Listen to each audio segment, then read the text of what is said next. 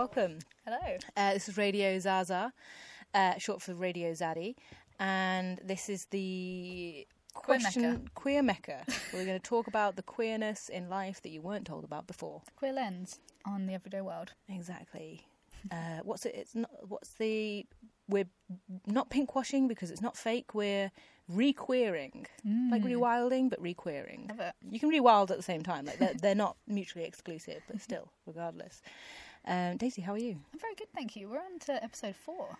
I know we're doing quite well. quite exciting. Yeah, last last week I was um, a bit stressed uh, doing uh, doing work, uh, but now I feel like sort of getting into a bit more of a rhythm of We're it. on top of it. Yeah, I feel like I was on top of it this week. That's to be found, but you know. Anyway, how how's I think things? we um last week we mentioned that we'd been into the office once. yeah, yeah, that's true. Have you been back? Have I been back? I think. I, oh my god, how time flies when you're in lockdown. Yep. Um, I think. Hang on. I think I went back and I found the donut that I'd left the previous, like the previous week, because I tried to give it to my colleague because I bought four, and I'd eaten There's three no donuts. sharing anymore. No, well, Not in 2020. yeah, I ate, ate three and then I handed her the packet. I was like, "Do you want a donut?" And she was like, "Yes, yes." I, so I handed it over, and then I went back last week and I was like, "Hang on a second, there's my donut. I could have eaten that. I could have had all four. Um, so I was a bit annoyed, but I am due to go back tomorrow, Oh. and I'm gonna get. Okay, this is it's been a long saga. This whole lockdown, I've been without my glasses because they're locked in the office of another building that I no longer work for. Um, so I've been like furiously emailing them, or not furiously, but I've been regularly emailing them, being like, "Are you going back yet? Can I go in yet? Can I get my glasses yet? Please, can I have my glasses? Because I can't see and I'm having mm-hmm, headaches." And they were mm-hmm. like, "No, not allowed." Uh, so tomorrow I've organised to go and get my glasses from the uh, the other building, coordinating with an old colleague to get those back. So I'm, oh, I'm so pleased. Are you going back this week? Oh no, I don't No? think I'm. I've been in once, and I grabbed kind of you know the necessities from my desk, uh, a couple of cables, and a pink wig that was in my in my Oh, desk yeah, drawer. necessities. Which, you know, definitely wouldn't want to wouldn't want to lose that. Wouldn't want to be parted with that for No, too you long. invested time and emotion in that. Exactly, you know, six months is too long. Um, there's already been a COVID case um, at my office, so it's just Were another. there only two of you though in the office? Yeah, there was, but so there's some production people downstairs, and Ah. um, and one of the cleaners unfortunately had a, had confirmed um, COVID nineteen. so uh, real aga- once again, probably won't be probably won't be heading in anytime No. soon. Got my pink wig. No, yeah. Yeah, um, I've been sort of um, I've been mourning. So obviously last week I spoke about uh, teenagers and like youth culture, and you know I've been mourning the the idea of you know parties, and um, Okay. I've been thinking a lot about you know going out, and you know obviously the news is kind of skewed to say that yeah, young people are the devils, and they you know they are the demise of society, and they've been Devils. they're devils. Um, and they've been going out and partying, and now everyone's going to die again, and which I, you know, obviously don't don't agree with. So, uh, so I started. Um, so I did some research, Mhm. and this this week I uh, was researching house music and um, and sort of the club scene. And actually, um, I didn't know this, but it actually has a very rich queer history. And actually, queer people of colour um, more or less invented house music, and the origins are very deeply rooted in um, in queer history, which I thought was very cool. That's really cool. Um, and basically, it was uh, in back in August. It was the I think it was the birthday of um, Frankie Knuckles, who was a um, American DJ based in Chicago. And actually, house music got its name after um, the Warehouse, which was a gay club in Chicago where Frankie, Nuncle, uh, Frankie, Frankie Knuckles Frankie uh, Knuckles. Frankie, Frankie Knuckles, where Frankie Knuckles uh, was a resident DJ from 1977 um, until like the early 80s. That's really cool. So I was like, hey, a gay a gay guy, uh, intro, you know, introduced um, introduced house music. Yeah. And then I did a bit more research and like. Basically, it was so he was inducted into the LGBT Hall of Fame. Mm-hmm. Um, he it was him and another another, another fella called uh, Larry Levan, and um, so they first gained popularity in the mid 70s Mm-hmm. in New York's infamous Continental Baths, which is exactly Bars or baths. Baths. Yeah. Oh, oh, as in baths. Baths. Sorry. Yeah, baths. Uh, for any of the uh, Northern yeah, northern or Bristolians in the room. Uh, the pair honed their craft among the steam rooms, swimming pools, and private rooms, which soon expanded its dance floor offering. So Hang on, hang on. What craft were they honing? at the DJing. Oh, DJing, okay, yeah, okay, okay. I was just, I just it's went a different way. then. and they're you know they've got the perfect crowd. You know they've got super relaxed, hedonistic, Mm. um, you know party goers who have you know just had a just had a, a sauna and a steam room and a little swim. And are dancing sometimes in their towels, sometimes completely nude, sometimes you know in their best evening attire. Really? Yeah, so um, wow, what a mix. so it was a great, you know, really. Nudists I would have loved dinner party to, goers alike. to be there. It just sounds fantastic. Um, and it attracted, you know, so the Continental Baths attracted guests such as Alfred Hitchcock, Andy Warhol, Mick Jagger. You Really? know, some, you know, it wasn't exclusively um, for the homosexuals, Homosexuals. But, I um, don't know. Maybe they would. Da- maybe they dabbled. And maybe you know, and they just they took in the the atmosphere, and you know, it was a place where people could be sort of free. And You could appreciate queer culture without being queer. That's allowed. Yeah, if you're Andy Warhol um, and Mick Jagger, you can, you know, you got to know where it's at. Exactly. so as well as you know as well as you know as well as the the great DJs that they uh, attracted. The Continental Baths were known for exquisite live performance as well um, including performances from Bette Midler or Bathhouse Betty as she was known which is great which is fantastic. Um, you know it was a hub and the and the Continental was was a hub for gay nightlife you know staple venue of freedom and expression regardless of your sexuality but very much propped up by um, you know you can just picture it, can't you? It just sounds I absolutely just fantastic. well, that's the thing is like I'm trying, but I, I don't know if I can put all of those things into one scenario. Like nudity and like towels and bathrooms, yes, but then also people fully dressed and DJing Hmm. and dancing. I'm just I'm getting some disparate, like not disparity, some cognitive dissonance where I'm trying to merge the two. yeah. So this is so this is yeah. So Frankie Knuckles, that was where, you know, that's where he started kind of you know started his career with um with Larry Levan, and they built this kind of you know they they worked there as reg- resident DJs for like a number of years, and that was where they uh, like originally started. And I think so Larry cool. stayed.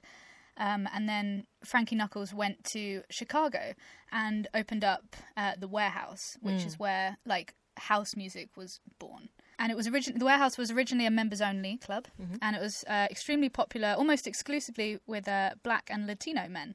You know, for the queer people of color in Chicago during the 70s and 80s, like many of these underground clubs were sort of the only place of safety. Yeah. Um, and this community was built on the shoulders of Frankie Knuckles, um, of his dedication to music and the genre of house in particular. Was Frankie Knuckles black? Yeah. Okay.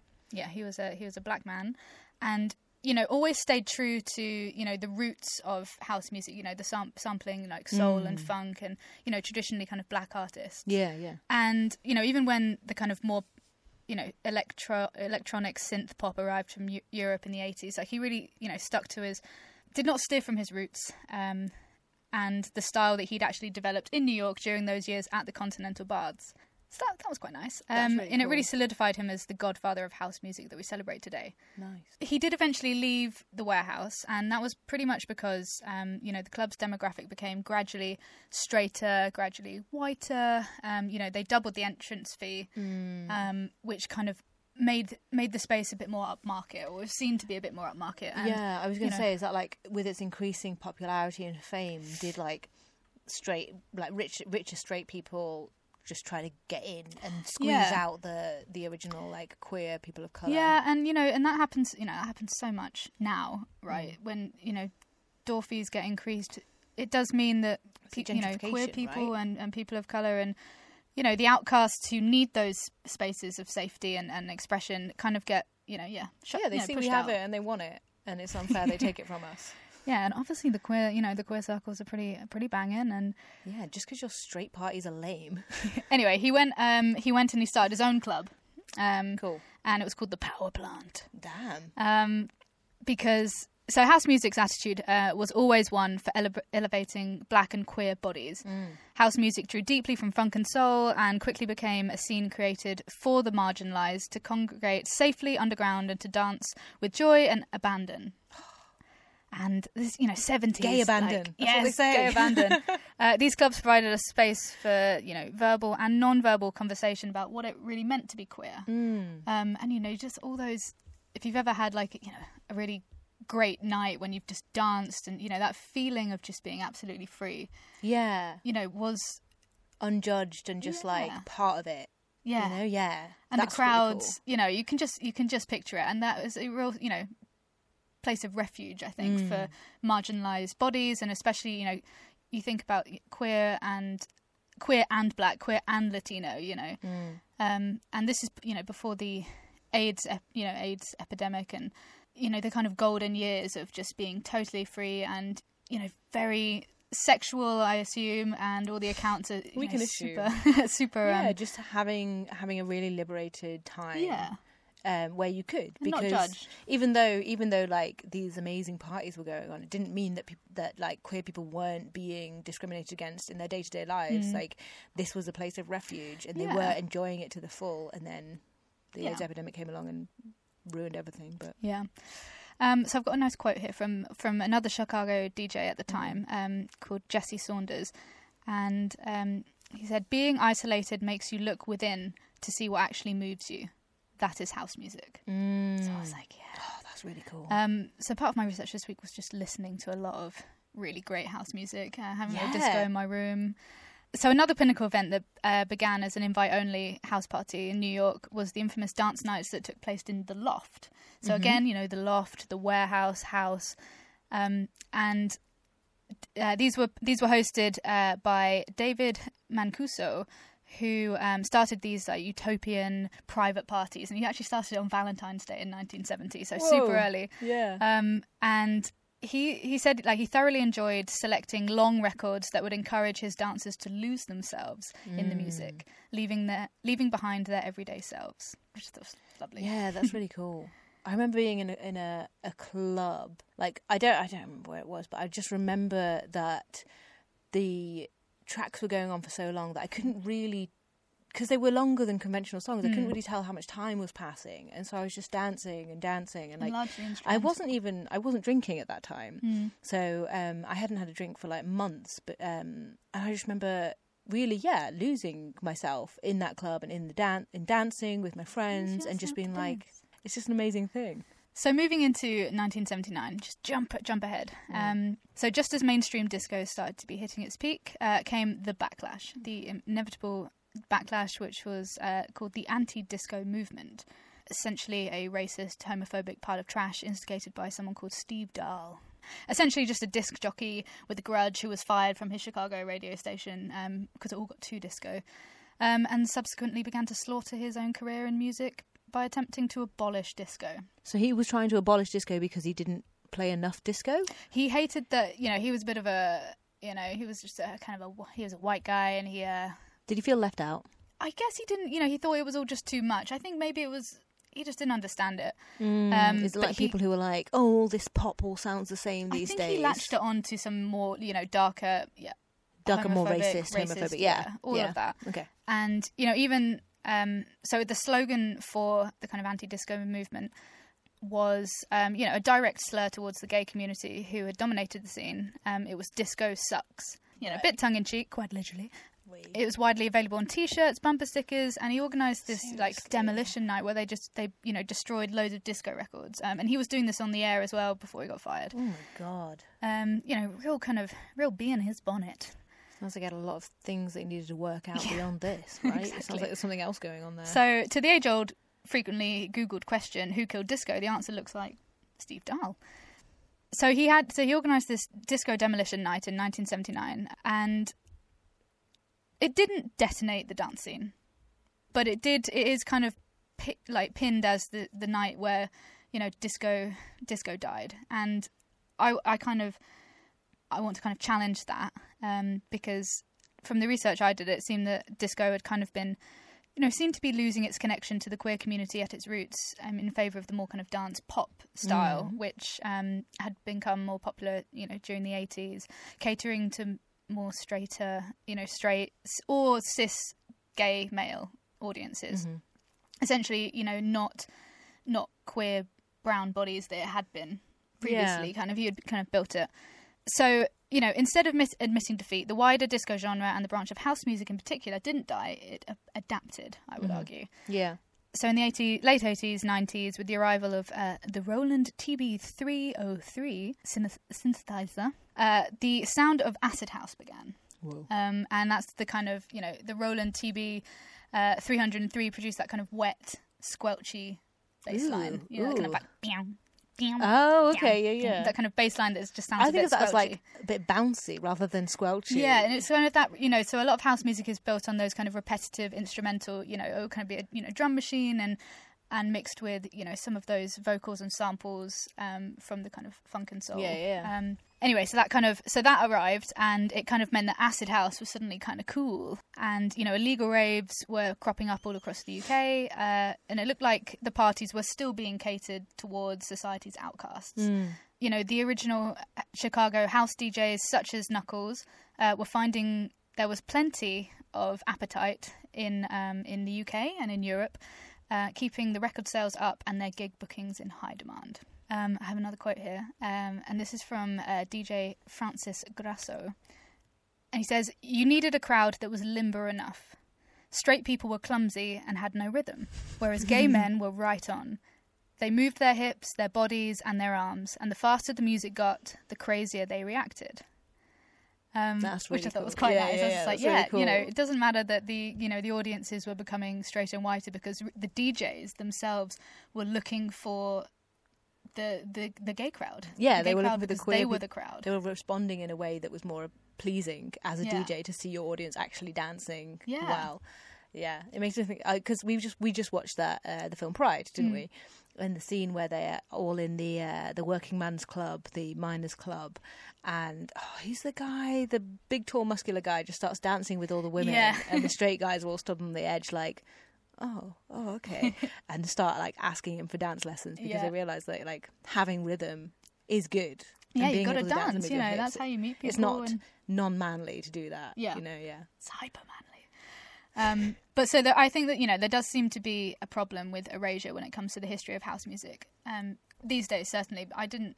I thought house music was kind of you know this very European, you know, maybe kind of was born in like a warehouse in Berlin Mm. by some like you know German hipsters kind of thing. And Yeah. actually, like you know, I was very, um, you know, I was like, kind of embarrassed to find out that it actually has this really rich queer black history that's sort of not really spoken about as much. Yeah. Um, and it's you know it's troubling that a lot of the um, its strengths are attributed to the 80s Europop and you know the more western westernized notions of dance culture, um, rather than and I think that's where the distinguish, yeah, the distinguish needs to be made between house and kind of disco. So disco, you know.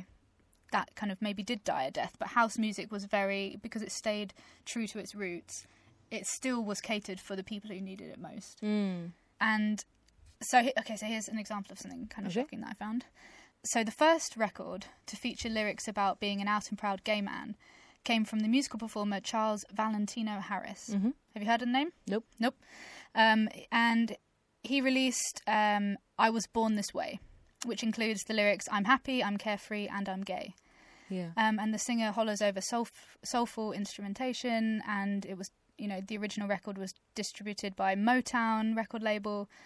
It then later inspired the tremendously popular Pride anthem, "Born This Way" by none Yeah. other than notorious gay icon Lady Gaga. Yeah, I was thinking that. Like, Yep. like the same title. it is. Yeah, it's. Uh, Has she acknowledged it as a tribute? Valentino isn't credited at all. Oh, what? which I kind of find very. Oh, it just makes me sad. You know, this great, you know, soulful, like the vocals and you know this this piece of history. Um, yeah, and also like Gaga will. Yeah, she knows that, and she knows Yeah. that she's a an icon for the gay community. Like, it feels like it's an she opportunity should. to, yeah. to not erase, but to to really kind of you know raise up Yeah.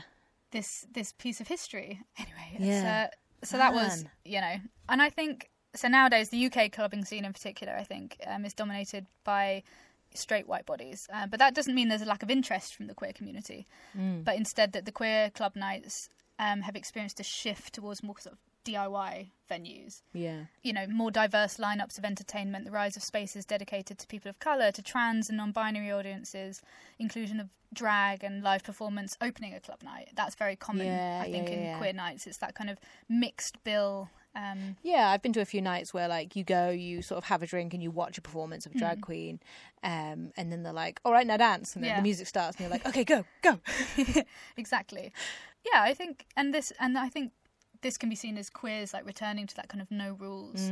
Um, Nature No is rules, healing. roots, the queers which- are returning to the clubs. Yeah, you know that no rules. Like you're in the continental baths in the in the 70s and there are no rules like you're in your towel great you're Andy Warhol that's fine Yeah, like whoever you are. yeah you're Bette Midler having a having a nice time Bathhouse Betty. Bathhouse Betty I love it um Oh man. and I think you know building spaces for those once again left outside of the mainstream uh, you know there is a rise in that and I think this DIY queer club night culture um, it can be seen in nights such as um, there's a night called 0141 in Glasgow, High Hoops and Homo Electric in Manchester, Chapter 10 and Big Dyke Energy in London, just to Oh, I name feel a like few. I've been to Homo Electric before. There's I went just- to uni Manchester, so I'm fairly sure I did go. yeah, there are a few ones in Manchester by the sounds of it um, that all sounded great and very much about that kind of, you know, that diverse, um, you know, very inclusive uh, lineup and, you know, w- very welcoming spaces. yeah. And so those are a few, uh, and these are places where queer audiences flock for energy um, and for inclusivity, Yeah. proving once again uh, the restorative power of community events, especially for the queer and QTPOC community. So, what you know, how does queer clubbing look in 2020? It doesn't really. Yeah, it's uh, it's been a bit of a been a bit of a year. Hmm. So most of those, you know, underground sanctuaries have been forced to close their doors indefinitely. There are a few venues that have been able to adapt into expanding into, you know, warehouse spaces or moving the party outside, um, which is kind of it's quite nice. It's like a move more towards the traditional, you know, the warehouse, the lofts, you know, private Bigger spaces, right? Yeah, Yeah. yeah. Um, club nights such as Big Dyke Energy um, have had to adapt. Previously occupying a warehouse space in South Bermondsey, the now car park rave, hailed for its famous kind of no rules approach, has been forced to keep at least some guidelines. uh, to meet social distancing measures, the recent night, titled Fuck 2020, was operating at 50% capacity. Uh, this, alongside the decision to keep entry pli- prices low, which, you know, by the way, is a vital accessibility factor, I believe, for queer community events Yeah, definitely. it meant that while you know the event while sold out would run at a loss Yeah. so this is you know the commitment that you know promoters and club nights are, are looking to you know accept mm. just in order to run a community event that people so you know desperately need Yeah, because there, there is of course like the argument that they need to do something in order to keep their name alive, mm. but then it's still they're still running at a loss even if they make a little bit of money. So Yeah. so there's no real reason to do it other than to just to know that people need it and Yeah. want it. You Yeah. know, yeah. I I heard that um, Heaven is now going to be all sit down. So I saw pictures of Heaven, which is at the under. It's like an a big, big, massive underground space. And yeah, in the Arches in in the middle of London. And it used to just be this massive dance floor, but now they've sectioned everything off into tables. Mm. So it's like I can't imagine going in and having a drink in this space and not being able to dance and not Yeah. being like bashed by someone's booty like Yeah, swinging yeah. around as they're moving their hips and just it changes the experience. It does, and you know, puts into question whether these club nights are going to adapt or whether they'll just kind of wait it out. And if they can wait it out and if they can survive, you know, a lot of DJs don't want to play to a room of people having dinner and sat down or in booths and, you know, having to curate a playlist that is doesn't encourage people to jump out of their seats. Yeah, because Um, like what you become a DJ because you want to make people dance. yeah. You don't become a DJ to like play to a room. Yeah, you know the the nature of those those sweaty um, hedonistic rooms in in Manhattan is about you know there'll be 150 strangers in a sauna, and you know you might have sex with half of them, and that'll be just you know that'll be a Tuesday, and Oh my god, you I know, just cannot imagine. I sounds- cannot imagine that life. it just sounds so so wonderful and i just think oh god 2020 you know cut to 2020 and it's people kind of bobbing in their seats and being told off for it you know so while pubs and many public spaces were encouraged to open on the 4th of july recently nightclubs do remain closed um, and even outdoor festivals have been cancelled. Um, organisers are just continuously reviewing the social distancing regulations. So the government did announce they had a support package for the arts uh, 1.57 billion pounds um, which currently includes theatres, museums, cinemas, uh, and live music venues, but failed to mention late night venues and nightclubs. so it's still that kind of TBC. But I feel that if any if any nights can run, it Mm. would be those, you know, those DIY queer events. I think that there is a way to survive because the need is is there, and the only trouble is so many of those places were underground Mm. and they were forced underground because you know there wasn't necessarily you know a safe a safe place of refuge for the for the queer. yeah, or no or one would host them. Yeah, You know, like we had to do it ourselves because no one would help us. yeah, Yeah. Yeah, I was thinking so I was trying to imagine a queer night out, like a night, not just an evening, where I wouldn't be allowed to dance and I was I went out to Dalston Superstore, um, which is in North London, which used to be just a, like a club mm-hmm. by night and kind of you go for brunch during the day. So it was dual purpose, but it has always been like a really tight like space. So you mm. can't you can't get past people to get to the bar without touching them. yeah. The So- toilets are horrendous. oh, goodness me. But it wasn't going there was nice and it was okay because it normally has that sort of daytime vibe anyway. Mm. But it wasn't it wasn't a night out really. It wasn't the same. And one of my like favorite memories of going to places like like Dalston Superstore is standing outside in the smoking area, whether or not I'm smoking, and just chatting to all the queers there. And people are so nice, and it is such a like a bonding moment between uh, between queers of different genders and different like sexualities in a way that to be honest you don't like i've been to a lot of straight clubs in my life. You don't really get the same kind of bonding. Like you do get it to an extent in like the girls bathroom when you're like oh my god you're so wonderful. Like you are a goddess. Don't ever forget. But you don't get the same kind of cross gender kind of universal you're amazing and you deserve to be happy kind of thing that i've had when i've been to queer Yeah, clubs. yeah. and that comes from being allowed to drink a lot and then also being allowed to be quite drunk and talking in someone's face or Mm-hmm. like talking to a bunch of people that you've never met before i.e. the people we're not allowed to hang out with now Yeah, you know, you can't these You you, can't know, make those the car park roads. You have to kind of maybe dance in, you know, you're in your circle of six that you Yeah. came with, and there's no opportunity to to dance with somebody new. Mm. Um, and I think so for house music, it was deliberately it was these long tracks of kind of repetitive.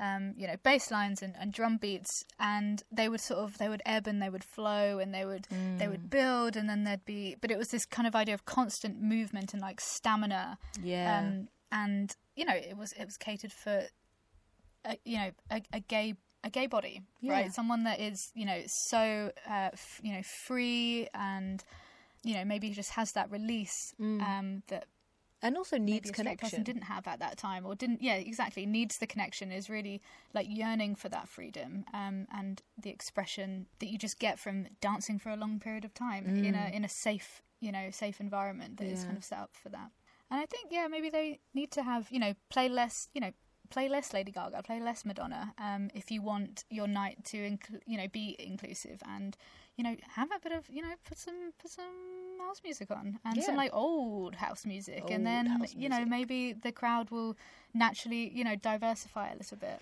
Yeah, yeah, and I'm sure because I mean, as much as a lot of those songs are bangers, people sing along, Mm. and so you're kind of you're distracted from engaging with the people next to you Yeah. because you're singing, and like that's fine. Yeah. it's great to like sing, and it's so cathartic to like just belt, but. If you are playing something like you said, like long house house tracks that ebb and flow and are kind of consistent, you can look around and Mm. You can see who's around you and enjoy the diversity. It's about losing yourself. Lose yourself to dance. It's losing yourself Yeah. in a track and in a song, and it's not worrying about, you know, am I going to know the next? Am I going to know the next word? Is it going to be, you know, a club banger? It's about more, you know, the experience of being in those rooms. And I was, you know, I was reading all these accounts from, from the DJs, from the Chicago DJs at the time, and from the people who attended the loft parties, and it just sounded great. It just Yeah. sounded like exactly what you want a club night to be where you you know it's not about you know the songs and that you know in in in a 12 minute song there may be some you know some lines or some samples or some repetition that you might recognize but it's more about the feeling you know of the whole the whole track and and the idea you know that you're isolated and you're really forced to just you know to be comf- to be comfortable. And you're forced to relax in these these long drawn out songs. And I just think you know and if you've had a shower and a sauna and a, and a good swim beforehand that can only help. Swim, quote unquote. Um, the I was thinking that maybe there would be something there was something quite like meditative about sort of just being in that beat and just like constantly moving, being in a beat and not being distracted by by anything else, and that kind of being in it in itself um, the experience. and you don't get that again with like pop Yeah. because it, it's meant to just like keep you on high Yeah. the whole time. And then, oh my god, the disappointment you see on people's faces when the next song isn't something they know. Yeah. You know, Just and they're just like, oh. But if you have house and you have this kind of the expectation that it, it's not going to be your fave song, Yeah. then that's it's like a completely different experience. Yeah. It definitely is like the times that I've been to club nights where it's, it's not necessarily just been house, it's been like house and techno and stuff, Mm. and they've been a com- it's been a completely different experience, honestly, to the fact that now most queer clubs I go to, it's like you said, Lady Gaga and, Yeah, and, and Kylie like non-stop because Yeah. The Western, yeah, the Western crowd, I think. yeah, Yeah. yeah, Well, there you go. Queer, queer go house back. music was built on the shoulders of of queer people of color and um, in Chicago in the seventies. yeah. And um, Let's bring it back. let's bring it Right, back. Right. Let's bring it back. let's go. Let's open a bathhouse. Amazing. That was so cool. Thank you so much. That's really interesting. It was good. It was good fun. It, it was nice listening to a load of records that I would never have found otherwise. Um, yeah, Frankie Knuckles, uh, what a legend. so cool. okay. Um so yeah, that was really really great. Um I think that I'm on a bit of like a, a a gender exploration thing myself. I know that like you for the last couple of episodes you've been talking about sort of things about about COVID, things that are going on in your life. And I, I have a feeling that a similar thing is going on for me as well. So I've been looking at like gender and like queer folklore and things like that because um to me it's just I'm going through a bit of a time of like, who am I? Like, who am I in terms of other people, and who am I in, in this world? Okay, probably I don't know. Is it a bit late at 28 to be trying to work out who I am? Absolutely not. No. Okay, so maybe If maybe you get an answer in the next, you know, I'll let you know. years. I don't know if there's ever going to be an answer. I just okay. On a side note, I don't. I don't really subscribe to the idea that you ever really find yourself.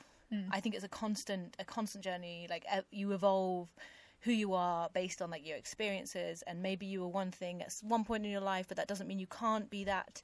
It doesn't mean you have to be that forever, and you don't have to never be that again. yeah, You know, like it's fluid. yeah, like I was a really I was really tomboyish when I was younger, and then I got really femme during uni because I wanted to be like everyone else, um, and then I I'm like really butch now, so it's like you know I, I went back to the kind of tomboy. All those style. parts are no less part of you as well. Exactly, exactly. So um, today I'm going to be talking about like Native American um, views of gender variance. Okay, so there's there's a number of sort of general regions um, of tribes in North America grouped together. Okay, in a way uh, as kind of under, ways of understanding how those tribes are similar or different to each other. Okay, so there's a thing that I learned learned about a, a while back that I kind of relate to this. It's called like I think it's called like political geography. Okay. So basically, you can kind of understand how populations have moved and are close to each other in terms of like, well, this one moved there and then that one moved there, and you know, a kind of line based on how clo- how similar their societies are. Okay. And that's like you can also follow it in terms of like languages that are similar to each other. You know, the cl- more similar, like the more Mm. Yeah, likely yeah. they are to be closely related or, or, or recently moved there, or, or sorry, moved there in different uh, similar times. Anyway, so you've got um you've got lots of lots of regions. I'm, I'll quickly list them off. Um, because there's the Arctic, which is like that bit of Canada that looks like it's trying to escape, yeah, and then there's the subarctic, which is like the section just underneath it. Mm-hmm. You've got the northwest coast, which is just above like the California area. The plateau next to that, the plains takes up like all of the middle of America. There's the northeast, which is like a huge section from kind of what I would argue like near center all the way east in the north of North America, and a bit of Canada over the Great Lakes.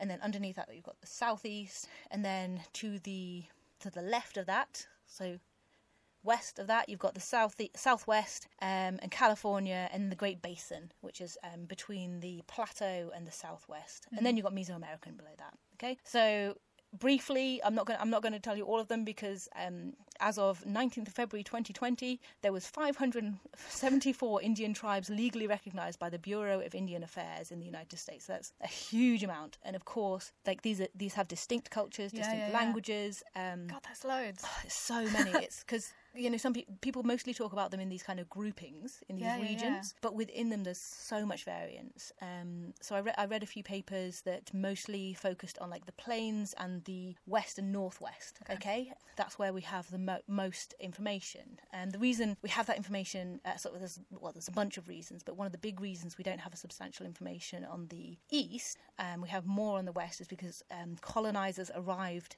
in North America in about the 17th century, 1830s, I think, Mm. and settled on the east side first. Okay, and then they started to drive the tribes out and, and commit genocide uh, westwards. Okay, so there was about the death toll of American in, uh, American Indians, Native Americans was it's horrible. It's uh, about 95 million to 114 million Native Americans were killed during this colonization. Okay, over the years, and that's just such a huge amount. So with that, you can imagine the the volume of sort of historic knowledge, Mm, cultural just knowledge, gone. just gone.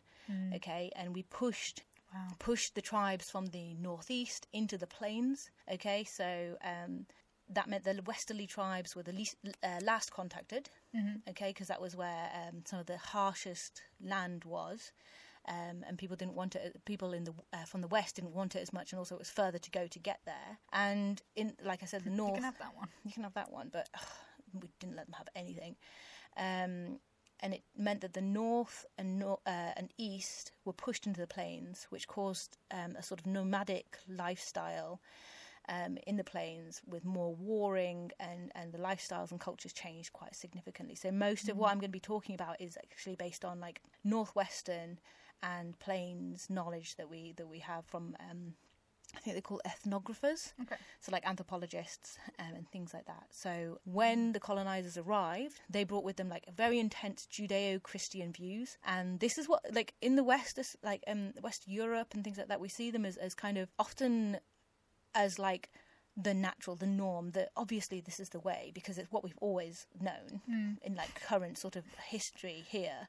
So And it must be right. Yeah, exactly. And there's no there's no reason why that like it's just it's just the predominant Yeah. belief at the moment okay and they it brings with it this viewpoint that gender is entirely linked in with like your genitals define your gender role in society okay so um, i read an amazing paper by evelyn blackwood called the case for cross-gender females and a couple on the um, what are called the I, I've been calling them berdache in my head because it's a French word, but it might be berdache because there's not an accent on the e. Um, by Walter Williams and Jean-Guy Goulet. I'm going to say probably butchered that, but here we go. Um, there's significantly more information more information on the berdache because that's the, the male Mm. version um, than on the cross-gender female. Um, and there's there's probably like some good reasons for this. Some of them are posited that like the main elders that were addressed by the Western ethnographers, they spoke to men, the, Mm. me- the elder men in the tribe, and they may not have had as much insight into the way women conduct their lives, Yeah. or they didn't want to talk on it because they didn't feel like they were an authority on it, you know. But Blackwood's article is oh, it's very good. It's very good, and I, I highly recommend it. I'll send it to you afterwards. Yes, please. So I'll start with I'm going to talk about them kind of at the same time, but I'll try and I'll try and keep them distinct because the the treatment of of like the cross gender women and the cross gender men or male and female are similar in a number of ways across a lot of tribes, Mm. um, and obviously a lot of what I'm saying, like almost all of what I'm saying, is broad strokes in in these areas. So the berdache is is an old French term. It's used to describe um, what the colonizers saw as like um, girly men. Okay. Yeah, and it was it was also effeminate. yeah effeminate, and it was used originally as like a term for the submissive partner in a Mhm. gay male relationship. Okay, or like a kept boy, which Okay. is it's like it's a real derogatory term, and, and people t- tend like that that phrase that term has been disbanded because it's not it's it's offensive Mm. so, um, although it's used in a lot of research papers because that is historically what it, what has been used, it is it's an offensive term, so people don't tend to use it yeah. as much. secondary. Yeah, Yeah. yeah, exactly. The submissive. yeah. And there's not, I haven't found like a, a common term for cross gender females. Um, so um, Blackwood just refers to them as cross gender female, um, which means um, a person who was uh, born and sort of treated as, as a girl, a woman at birth, who then started to take on male um, activities. And the same for Mhm. Berdache is a, a person who was born as a man or a boy and then started to have interest in, in women's um, activities. So, So it's not just through language; it's through um, action and yes. activity. Exactly. So there's also a term called two spirit. Which is um, it's actually a term that was that was coined in English in the 90s by a group of people. Two predominant people in the forming of that phrase um, were non-natives, and they came up with it as a word not to replace the word that is used in so almost every tribe has its own word for, for Mm, these these positions concept, in, yeah. in in their societies but two spirit was kind of to me it seems like a way for um, white people to understand Okay. and but it's it's not term. yeah it's an umbrella term it's not very accurate because it kind of implies that each each person who is cross gender has both male and female in them at the same time but it's not it's it's cross gender is being something different you're completely different you're A not you're not Mm. yeah, a male you're new- not female you're you are you Mm. okay so um there's also people who use the term third gender okay so and that's that also is is useful but it, it implies that then cross gender male and female are both third gender but they are different. They serve different roles in society as well. So there's, there's no limit to the categories. And, and you know I, I read some articles that even said that some some um, native american tribes have up to 10 gender rec- recognized. And um, I'm sure that that's like that's our human need to put things into boxes. You know, Yeah. it's not it's not that there's ten. It's that there's there's a huge spectrum. Yeah. And there's like oh maybe ten different sort of names for things that you, people that you've met in your life. Mm. But um yeah. So the definition of distinguishing and defining. yeah exactly it's like why do we have to do this but um, so the definition of personhood often in, in, in native american culture it combines your body your clothes your soul your spirit your mind speech styles names roles careers like it's like Mm. so many different elements of, of who who you are as either a man or a woman. And you can be a blend of, of both roles at the same time as well. Mm. in these northwestern tribes there's a much stronger there was a much stronger like uh, what's called an egalitarian structure to society. Do you do you know what egalitarian is? No. i had to look it up.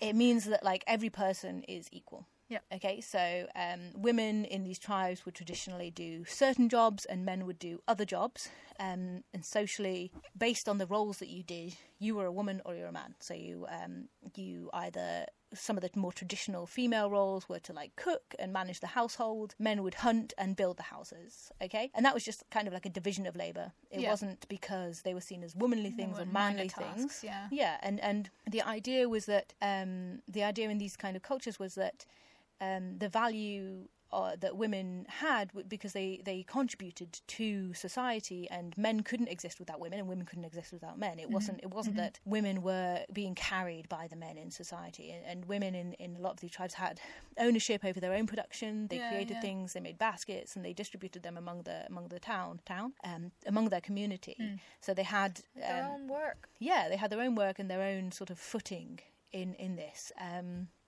but yeah, they they were because of this. There were sort of traditional roles that women would play and Mhm. tradi- traditional roles that men would play. But that was it was a social role. Okay, it wasn't like you've got a dick, so you're going to be doing these roles, and you've got a vagina, so you'll be doing these roles. Um, it was like you became a gender as you grew up. You became a woman. You Mm. know, you became a man, and the children based were on like the tasks you were picking up, or just your your own self journey, like your own. So that's it. Yeah, basically, um, a bunch of all those things. So there's there's cross gender individ- cross gender individuals were usually identified at an early age. So prepubescent, when they were still children, they didn't have a social gender yet. They weren't assigned to a role, and so they would identify a kind of tendency in young girls and young boys for the quote other gender jobs. Mhm, mhm. Girls would maybe be more interested in playing with the boys and learning how to hunt, or guys would uh, me- uh, boys would be more interested in like helping their mum cook and things Mm. like that. And it isn't to say that they were solely like the division of labour wasn't strict. Okay, so older men who could no longer hunt would Yeah. help with cooking and things like that, and men who just were not interested in hunting would help with cooking. So, and they weren't strictly cross gender; they were just not interested in that part. Yeah, so yeah. It, it's not that as soon as you showed interest in the opposite gender's work, you were cross gendered because it's it's it's a completely separate thing. So, It's a lot um, more free. yeah, and there was like so some women really wanted to like be warriors, and that was fine, and that was a that was a perfectly legitimate role for a woman, a female, hmm and who wasn't cross gender. Okay, so they were Yeah. just they were a woman who would do for the most part the the women's jobs, but they still went out to hunt, which was a man's job. So yeah, going back to the children, they'd be observed as they grew up, and their interests matured, and their sort of interests were also nurtured. Mm. So if a girl wanted to hunt, sure, let's take her out and teach her to hunt. That's fine. Like, there's nothing wrong with that. And then they'd get to a point just before puberty or just before they predicted they were going to hit puberty, because I don't think anyone knows when that's going to happen. it was a whirlwind for me.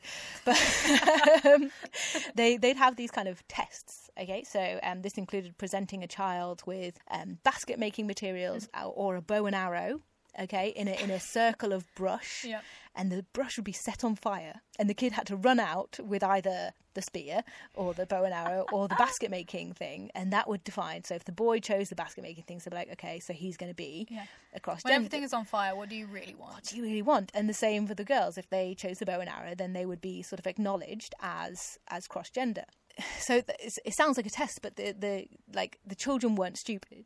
They knew the implications, so it wasn't like they were being tricked into making a choice Yeah. of what is more valuable. They knew that if they didn't choose anything, that was fine, and they knew that if they didn't, if they weren't sure about their cross gender status, they could just not do anything or not take anything or choose the thing for the boy could choose the, hmm. the bow and arrow and that would be fine too. And there was no kind of there was no judgment hmm. around that. It was kind of just we're going to give you the choice now hmm. about what happens next okay and if they did There is a choice yeah, presented. Yeah. exactly. And if they did choose the cross-gender path, then they'd have a formal ceremony, um, which took the form of a lot of different things. Um, sometimes it was even just that the um, the boy would cook dinner for his his family, and they'd have a they it, What a it- yeah, what a beautiful boy. Um, and that was kind of to acknowledge socially their chosen status, Okay. and then they'd also come back with a new name. Okay, Ah, okay. and they'd often Adult name. Yeah, an adult name, a chosen name. The old name was resented, and that's I, I you know, there's parallels to that with being like dead named, you know, things like that. And I thought that was really, really interesting. So, um, And that was kind of enforced, you know, by the by the community and uh, by the families and to to have the ceremony, yeah. um, I I think that it was just part of um, initiation into adulthood. because so girls when they hit puberty they'd they'd be given like I think they're called like marriage rites. They'd say okay you're now old enough to marry. So there'd be a kind of a kind of ceremony, a ritual. There's lots of rituals, lots of like dreaming is very important. So sometimes actually one of the reasons that some people may become cross gender is because they have a dream about being the other gender, and that would be an imp- uh, indication from the spirit that the great spirit that um, they were going to be cross gender, and they sort of follow that as their path and, and sort of meaning of life. And so to kind of indicate after the ceremony that they were to be treated as their chosen gender, they they could wear so uh, cross gender females could wear masculine dress, do their hair in a masculine way. Um, sometimes the in some some tribes I saw the the females could wear dried bear's ovaries, uh, which was a to stop them to kind of prevent protect them against conceiving. okay, 'cause, uh, uh, and I thought that was quite quite interesting. Um, Nobody coming near you then. nobody coming near me. And the boys would receive the chin tattoo that, Ah, that yes. females are often given. Uh, all indicators that socially they should be treated as their chosen gender and not as the sort of gender they were born as, or not because well, gender isn't really it wasn't really something that was born in. A gender was gender was a role that you played in society. It wasn't like something that was assigned to you. Yeah. you know. You figure it out as- Yeah, so it's there was also something about there was some stuff about saying that if if a family only had daughters, if one of their daughters was kind of more interested in in men's roles, she would be chosen to become cross gender because they would need a son to help with the Right. male role. Okay, but then what? Um, what happens then is that at marriage age, the women who are cross gender don't have the skills to act as a wife.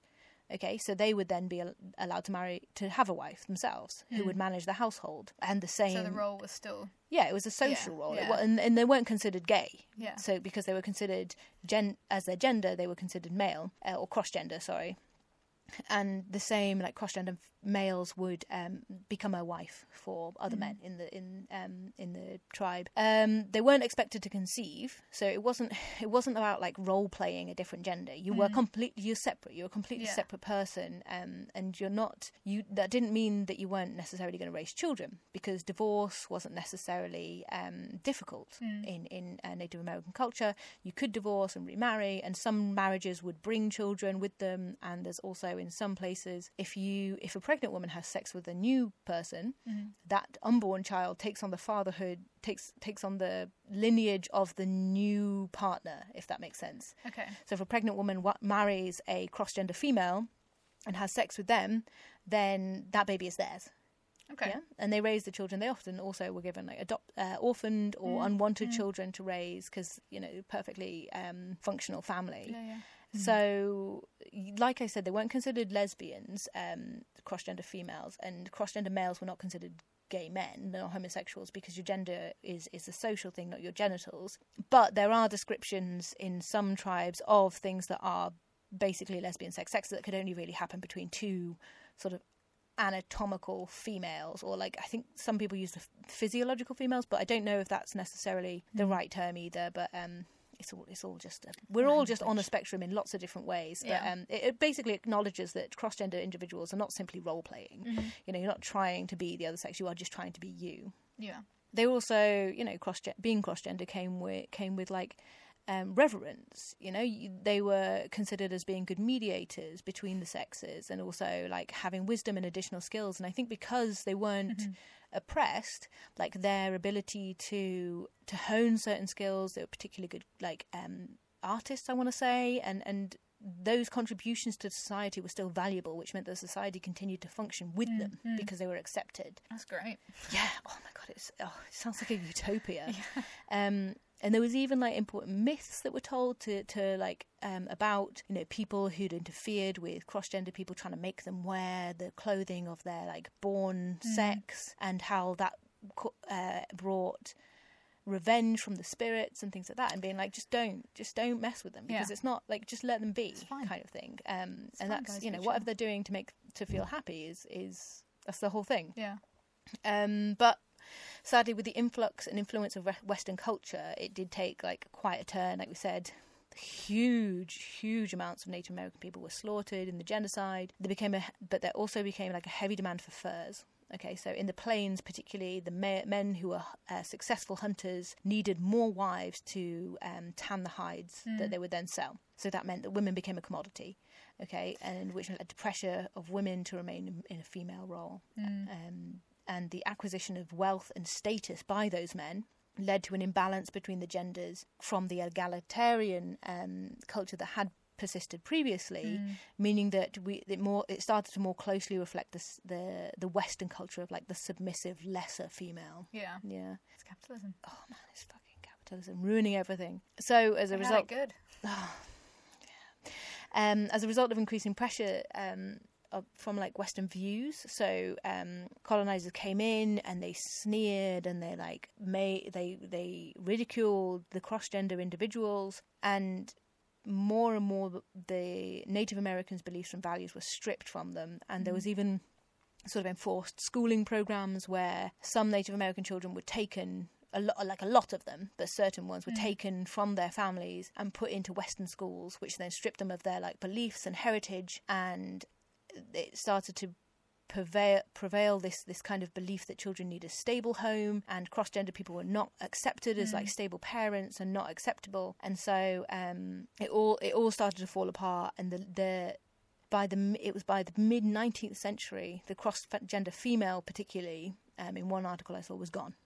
After the 19th century the last one um, was born and gone. So the last cross gender female among the Mojave um, who was called Sahaykwisa um, was born in- the middle of the 19th century, and she had a beautiful wife. Um, but you know, m- because of the changing views of women as a commodity, men desired um, her wife, and they mocked her, saying she was inadequate sexually, and that her wife was a fool for choosing her, and um, she was eventually raped by some men who wanted to take her wife away from her, and she abandoned her cross gender life because of the ridicule that she had. And even though she abandoned it, she was later killed for being a witch, um, which is just another way of saying it. Like, it's another form of of um, control over women. You know, um, of being like saying that men have sole access, not so, sole control and sole rights to a woman's sexuality, and that she can't enjoy having sex with an, a woman because it's not the same as being with a real man. They called her not a real man, and and, and um, it led to this this horrible sort of downfall, this horrible um, turn in her life where she had to abandon um, what she'd really felt she was. And But then yeah, still, and then was still murdered. Yeah, and then was still murdered anyway, even though she gave it up and she was like, "Fine, I've done what you wanted." Um, but that was just one one of many quite sad examples of Mm. that I saw. But that being said, you know, in my research, I was looking um, looking around it. I started off looking at Two Spirit, and then sort of found more. The more I dug, the more I realised that like Two Spirit is such a, like a um, an umbrella term. It, it's also a modern term, and it doesn't Mhm. really reflect the, the sort of depth of what it is to be cross gender. Um, and I've seen, though, regardless of that, I've seen a lot of like Native American LGBT organizations reclaiming that heritage using the two spirit term as an umbrella term, Yeah. which is really cool.